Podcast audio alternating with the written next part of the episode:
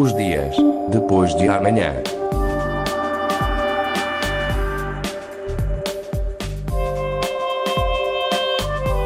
Magazine de Tecnologia e Investigação da Antena 1 Madeira. Os dias depois de amanhã.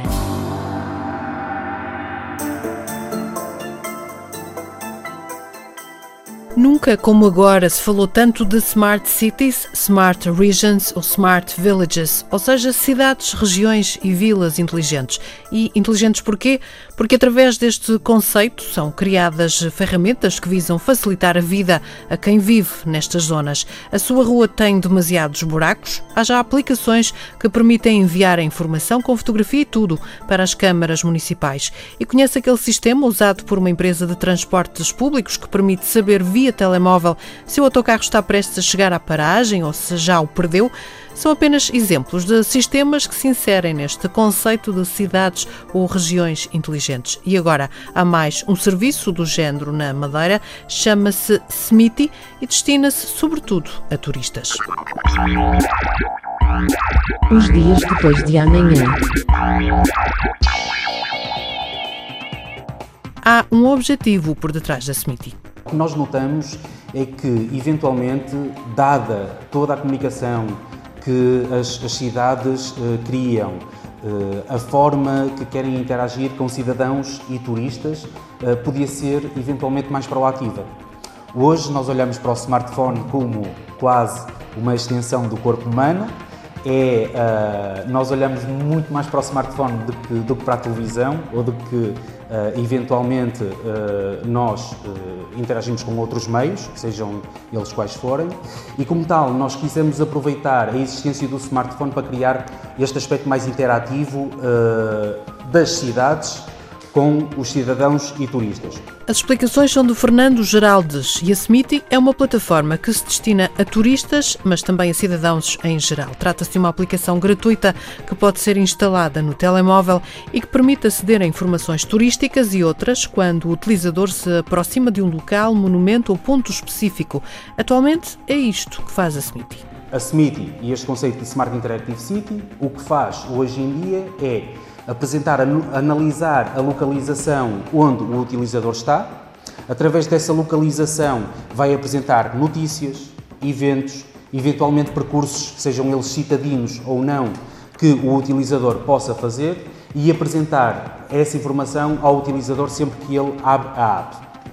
Temos um motor na nossa nuvem e dadas estas novas tecnologias que nós temos vindo a ouvir falar, desde inteligência artificial, big data, etc., nós temos na nossa nuvem um motor que agrega a informação, sem necessidades eh, especiais de integração, agrega esta informação local, como nós estamos a fazer, por exemplo, com alguns sites aqui da, da Madeira, tratamos e organizamos essa informação para que, assim que o utilizador chegue à Madeira, ao Funchal, por exemplo, ao abrir possa saber aquilo que está a acontecer na sua uh, localidade, na sua região.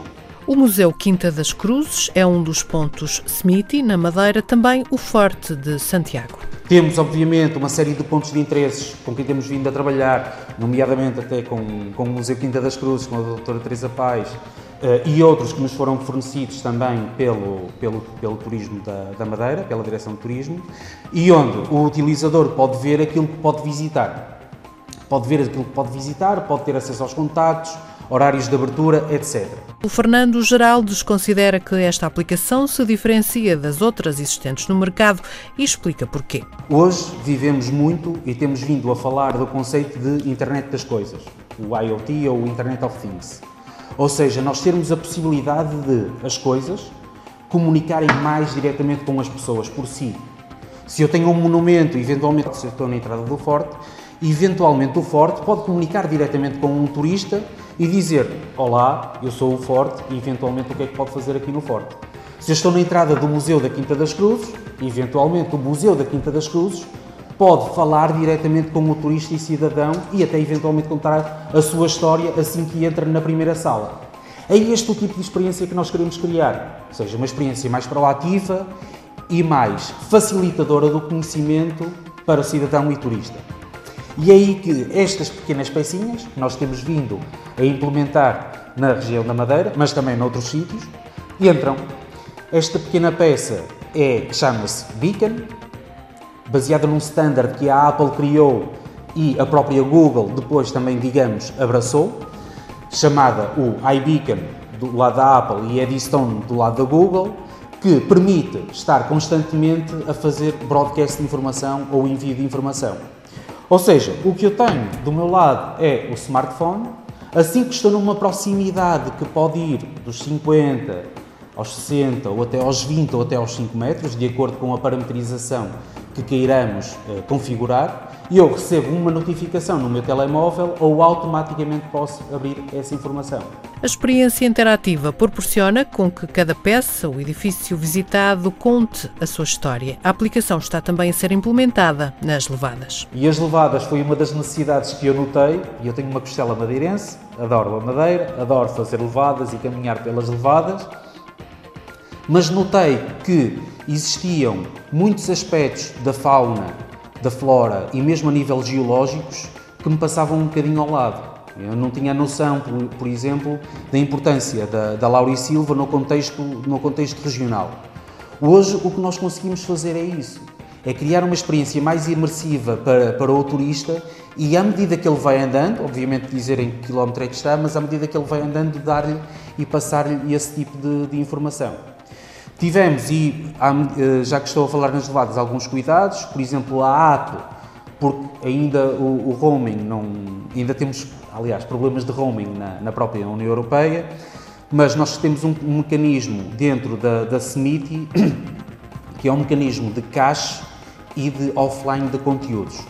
Ou seja, por exemplo, se o utilizador fizer o download da SMITI no hotel, não vamos limitar a sua experiência quando ele quiser dar uma volta pela cidade ou quando quiser vir ao forte ou ao museu, não vai deixar de receber conteúdos e esses conteúdos vão estar disponíveis para o utilizador. Tivemos essa, essa necessidade. Leitura da qualidade do ar, impacto ambiental, número de pessoas que passam pelas levadas são algumas das funcionalidades que a Semiti pode ter. Nas levadas, a aplicação vai estar disponível para já apenas na das 25 fontes e também na do Caldeirão Verde. O Jardim Botânico será outro dos locais onde a Semiti poderá chegar. Esta plataforma de turismo acessível é gratuita, compatível com sistemas iOS e Android. Está já disponível em vários locais de Portugal e ainda em Itália e nos Estados Unidos. Unidos.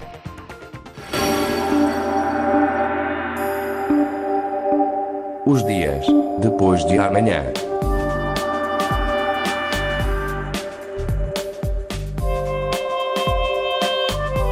Magazine de Tecnologia e Investigação da Antena 1 Madeira. Os dias depois de amanhã.